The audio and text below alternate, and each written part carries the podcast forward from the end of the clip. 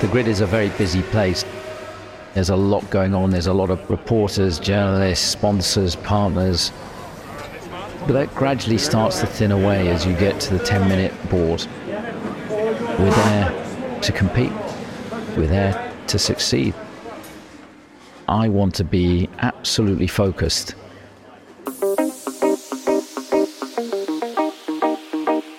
Hello and welcome to today's episode of Mindset Win, the weekly podcast from Red Bull that provides valuable insights from leading sports professionals and explores how we can incorporate their techniques into our everyday lives. I'm Kate Courtney, and this episode is all about how to improve your focus at crucial moments using a pre performance routine. You might recognize our guest voice from a previous episode this season, Christian Horner. Christian is a team principal and CEO at Oracle Red Bull Racing, the reigning Formula One world champions. Here at Mindset Win, we were able to conduct an in depth interview with Christian. And there were just so many brilliant takeaways that came out of it, we felt compelled to share a second episode based on a part of the conversation that we didn't hear last time. In that first episode, Cedric explored how finding joy is central to Christian's work and the way that he runs his team. But Christian stands out in another way as well in the high performance mindset that he clicks into on race day. So, in this episode, we'll be looking at how to focus and providing you with an exercise to improve yours.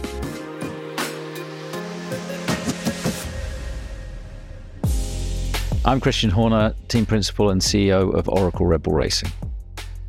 The first time we won the championship in 2010 in Abu Dhabi, it was that first time you're going through that emotions and, and the fact there was four drivers going into that final Grand Prix capable of winning the, the championship and for your guy to come out on top, that was just a feeling of absolute elation. But quickly that then changes into, okay, you know, that's done. Focus on the next race, the next season, the next the next challenge.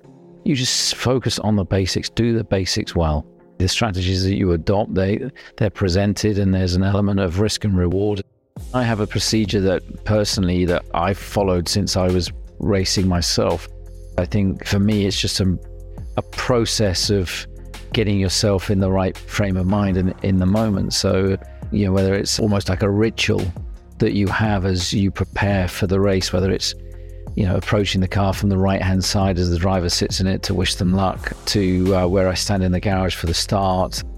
All I've done is refine that process over the years you know, I got into a habit of tying my shoelaces before a race now, and you just add bits to it. All of those little things are crucial. I, th- I think you stick to the basics, and for me, that's it's just a way of getting into the zone of the race because there's so much noise, there's so much commotion. I want to be absolutely focused for a Grand Prix. You know, they tend to go incredibly quickly. I, I see that your your mind is like a processor and is not to overclutter it with rubbish. So focus on the stuff that's important. The grid is a very busy place. There's a lot going on. There's a lot of reporters, journalists, sponsors, partners. But that gradually starts to thin away as you get to the 10 minute board. And that's where suddenly it's about the team and the drivers. You know, wanting to see the drivers get into the car. And then it's a question of speaking briefly with the engineers, just making sure that the race engineers are, uh, you know, happy with where their car's at or where their driver's at.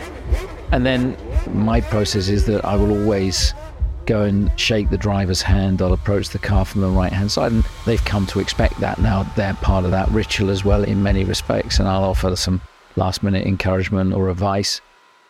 And then it's a walk back to the garage. I watch the start of the race from in the garage. I'm listening to the radio, obviously, ensuring that because the command comes from the pit wall to make sure everybody has that radio communication to stick their hand in the air. And so I'm looking to make sure that's all in check.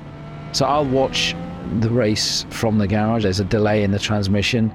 So I'll pick the quickest screen to watch, but I'll have the GPS in the corner of my eye to see have we made a good start or not. I'll watch three quarters of the first lap to make sure that things have started to settle. And at that point, I'll walk across to the pit wall, trying to avoid being run over by the safety car that's hurtling down the pit lane at that point in time. Plug into the intercom and then join the pit wall for the Grand Prix, and it's straight into working with the strategists in terms of how the race is going to unfold. We're there to compete, we're there to succeed. You know, the best way to achieve that is by being measured, by being controlled, by following our processes. You can often see that there's a confidence with the drivers as they step in, and indeed they're going through their own process. Sometimes they get in the car only from one side. Some drivers put the helmet on before they get in the car. Some put the helmet on in the car. Some put the gloves on left hand first. Different things suit different people. And so they'll all have their own individual way of going about. And I think you've just got to give them that freedom and that space to, you know, to do that. There's no set rule for any individual. And I think it's whatever floats their boat. Since I was 13, I've always had a, a lucky toilet at a Grand Prix circuit. It's just a process that you go through, I think, in order to get yourself in the, in, in the groove. It, ca- it came about that when I was at 13 years of age, I ended up at a go kart track, and there was about 15 toilets there. I went for a pee in this one toilet and won the race.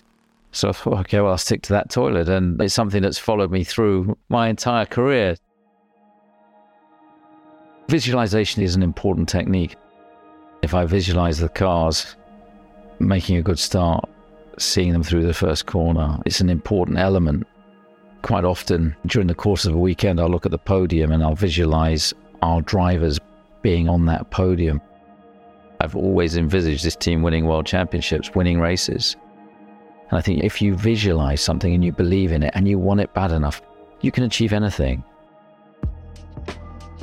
During a Grand Prix weekend, there is a lot of moving parts, but I mean, I think some of it you just go through on autopilot. So you get this, asked the same question continually by the media and you almost come up with a stock answer.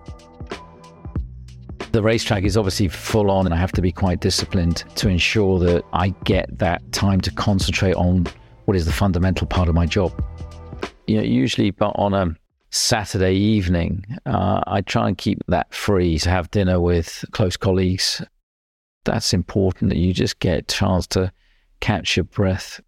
Sleep is also incredibly important that you're well rested. I try and ensure that I get seven hours sleep. Sometimes that's different with the jet lag and so on and I'll be pretty disciplined in my timings.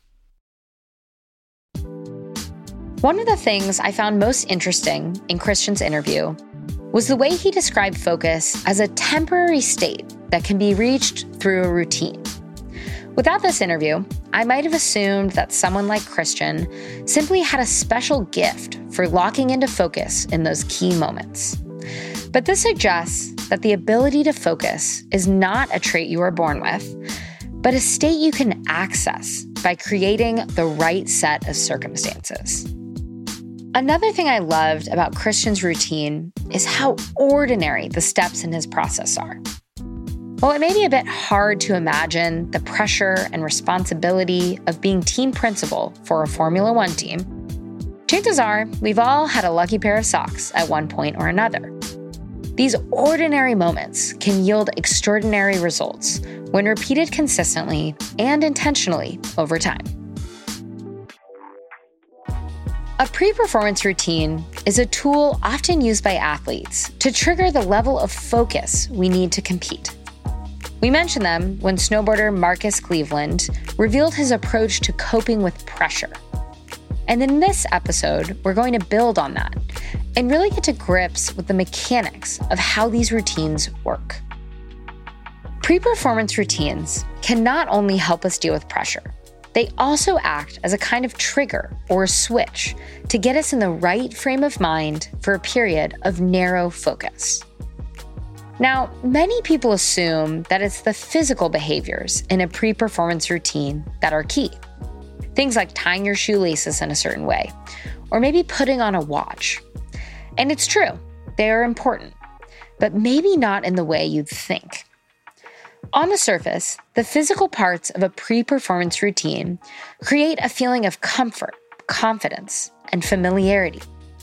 But the real impact lies in the fact that these actions become so automated that they can actually free up your brain to think about what it needs to think about. In short, you can use pre performance routines to separate your body's behavior from your mind's thoughts. These routines can allow you to take control of your thinking patterns. For me, they involve a set of rituals that start about three hours before I stand on the start line. And their main purpose is to help switch me from thinking mode to trusting mode. By the time that I'm at the race, all of the work has been done. I've trained, I've prepared, I've thought through every element of my ability to give my best. But that last element, the focus and the trust, is something that you have to switch into just before. And by the time I'm standing on that start line, I know that I'm prepared mentally and physically for whatever comes next. Now you have a better understanding of what a pre performance routine can be used for. So I'm going to give you a run through of how to use one yourself. You don't need to be a high achieving athlete for a pre performance routine to be useful.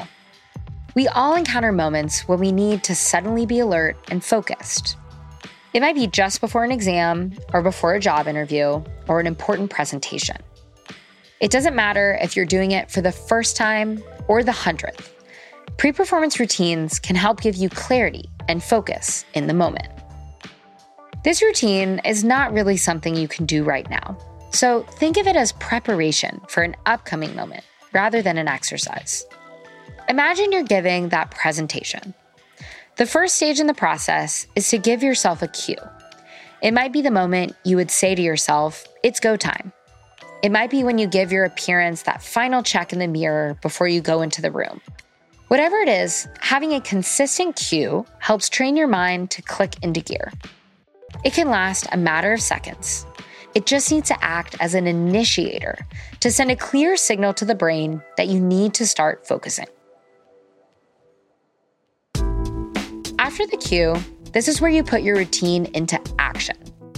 One way to prepare a routine is to break it down into three stages physical, mental, and verbal. Yes. One, physical. An athlete might remember to hold their head back, swing their arms, or stretch in a certain way. In this example of giving a presentation, taking a series of deep breaths might be a good first step. Or perhaps it's closing your eyes for 30 seconds. Feel free to make this as fun as you want, like clicking your fingers, stamping your feet, or massaging your neck. It really doesn't matter what it is. The point is, practicing the same routine each time can free up your brain. Two, mental. This could be doing a simple visualization exercise. You could, for instance, imagine the most positive possible outcome, like everyone being fully engaged and attentive, or a standing ovation at the end of the presentation. Three, Yes. verbal. Say to yourself, You've got this. Or if you prefer, recite a song lyric or a poem. If you follow a pre performance routine, it will give you the best opportunity to be in the right headspace to deliver your absolute best.